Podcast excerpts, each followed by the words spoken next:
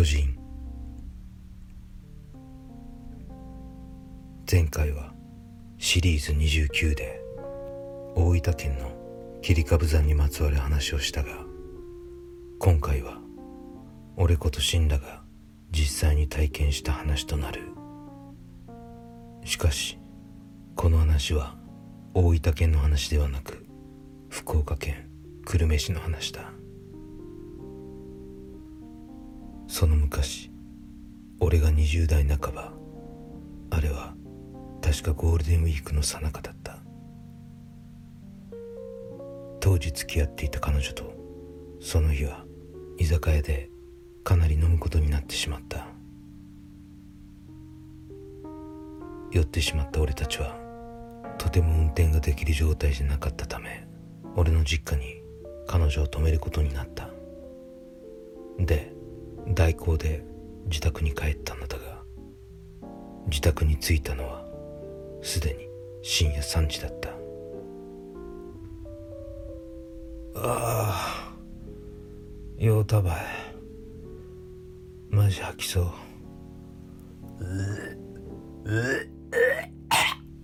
吐きそうって普通に吐いてるやん。もうしんくんマジで飲みすぎって。私は家に送らなんちゅうとにあげ飲んだらダメやん。いやいやいやいや。自分が飲ませたやろもう。私飲ませとらんよ。なんばよっと。私にペースば。もう、私にペース合わせてよ。どこやってん自分。はあ？なんそれそげんバカンごた言い方私せんよ。いやいや自分酔ったばよ。私にペースば合わせてよ。って。いやだけなんでそげんバカンごた言い方ばするとね。私がそげな子言うわけなかやんね。いや酔ったってお前。じゃあもうそんかこそどげんでよかった。ちょもう早うちに帰って寝よう。ちょ側きつかて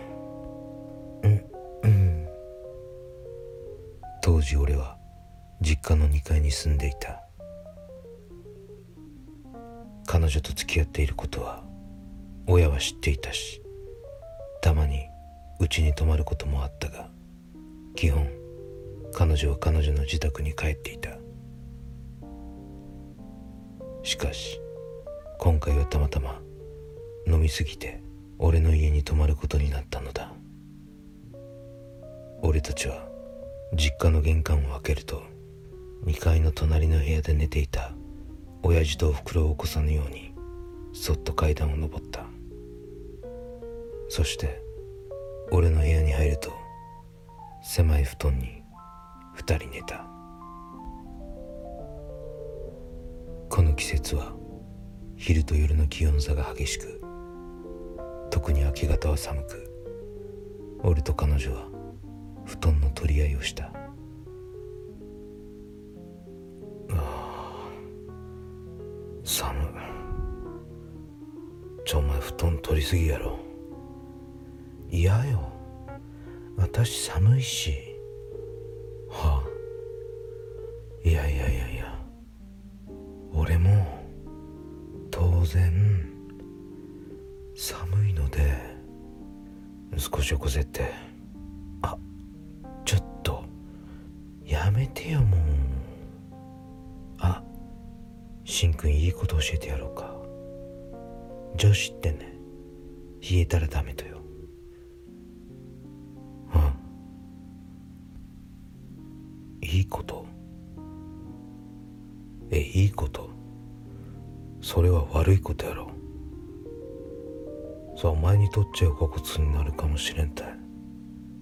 だってどう考えたっちゃ？俺にとっちゃ悪いことやろ。もうよかやんねやん。寝よって。いやいやいや。ちょちょ。見て見て見て見て。もうよかって。ちょ見ろってお前。はい注目。ね。土下見たっちゃった。い俺ん方布団半分しかかかっとらんめえがやちょお前ちゃん見ろってお前。もう分かったけん。はいはい。はいこれだけあげます。ねこれでよかっちゃろ？はいはいはいはい。おーぬくいね。ありがとうわああありがとう。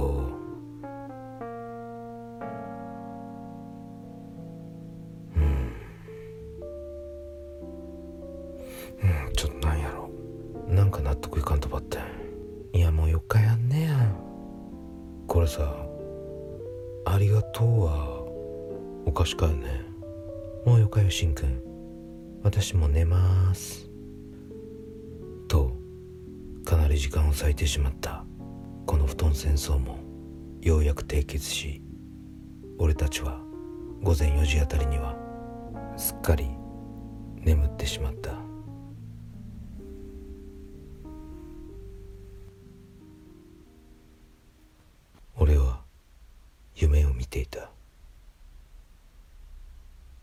俺はどういうわけか。タワーマンションの30階の広い居間にいた。そして真ん中の小さなテーブルにちょこんと乗ったカップラーメンにお湯を注いで3分待っていた。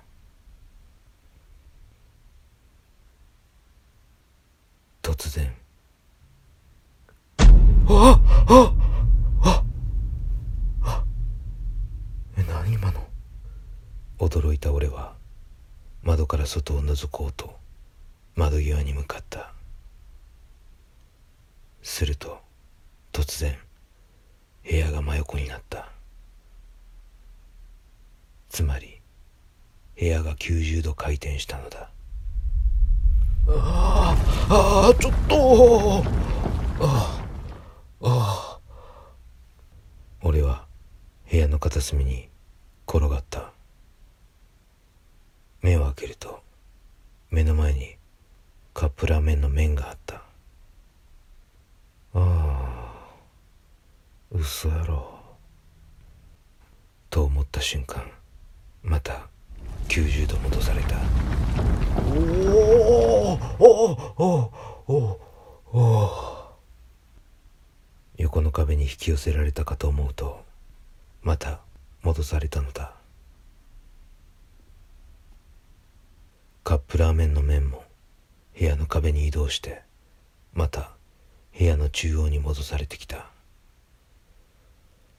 いえ。ちょ何回やんこれ。地震か。さっきのあのものすごい音のなんか時間差で揺れたんかな。タワーマンションは釣り竿のようになっているのかまだ少し揺れていた。だが。うん。ああ。収まった。うん。地震の揺れとはなんか違うな。そもそも地震ってあんなドンって音なんてしねえよな。っていうか部屋には数字の1の文字を書いたようにカップラーメンが悲しい姿を晒していた。俺は一口も食うことができないまま死亡してしまった。カップラーメンを片付けなければならない切なさに心が折れそうになっていた。俺お湯沸かして注いで待って。ぶちまけただけやん。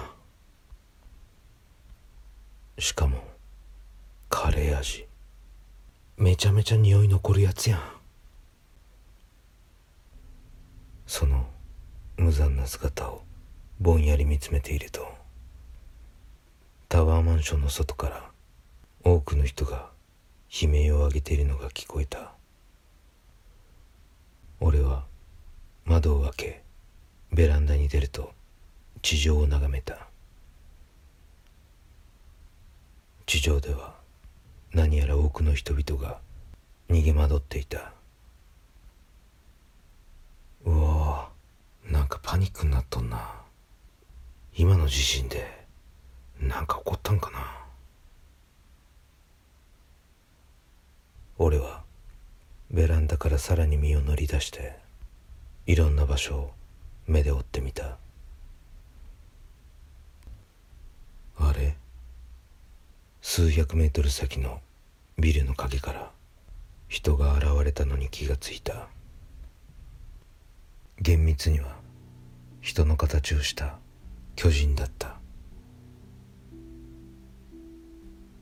このタワーマンションの30階には満たないが10階建てのマンションくらいの大きさの巨人だった。その巨人は鎧武者のように漆黒の鎧をまとっていた。そして大通りを練り歩いていた。見てみるとあちらこちらに似たような巨人がいた。どれも漆黒の鎧をまとっている。時折棍棒のようなもので道路やビルをいたずらに傷つけているし車や人を蹴ったり踏みつけたりしていた。俺はその光景を眺めながらうわ地球が終わった。と思った。ついに巨大な宇宙人によって地球は征服される日が来たのだ。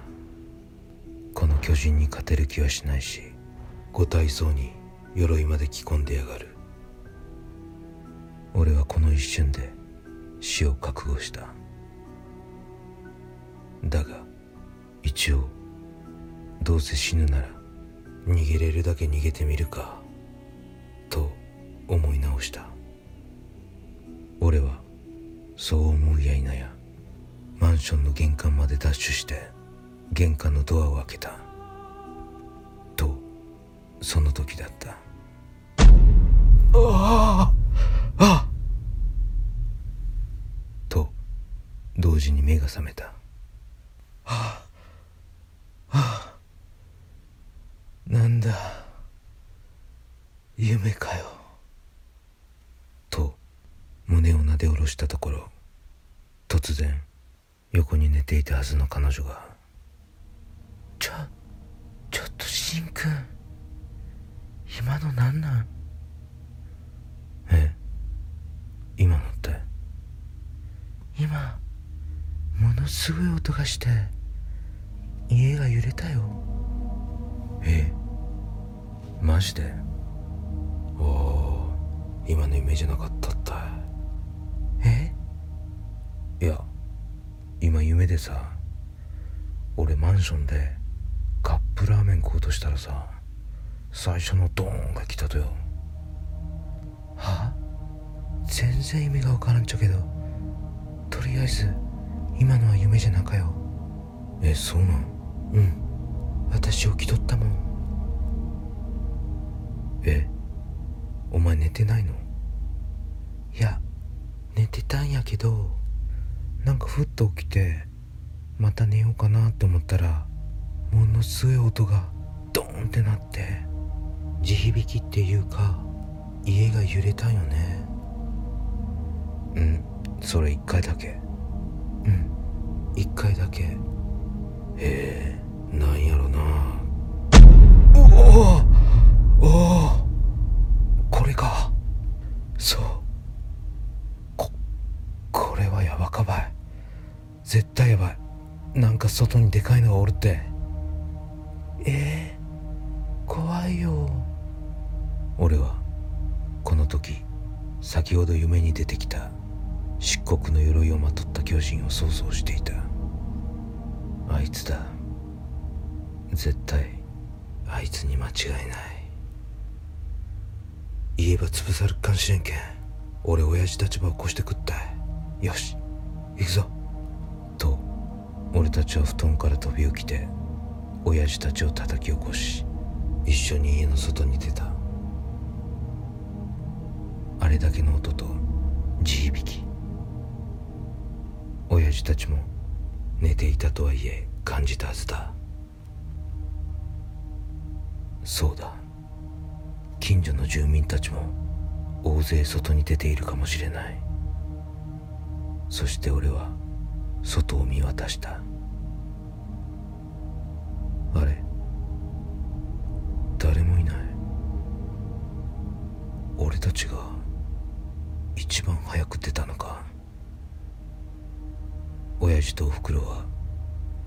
眠たい目をこすりながら俺の彼女が今の出来事を説明するのを面倒くさそうに聞いていた。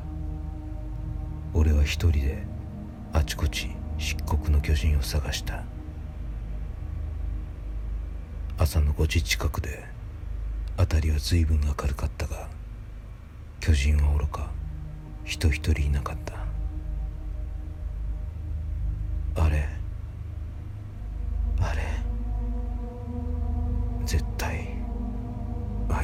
と思ったのに。すると親父が俺の方に近寄ってきた。おいシン。なんもおらんぞ。お前寝ぼけとったやろ。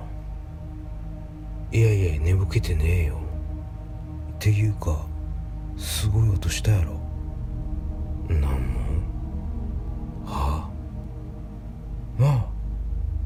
したよな。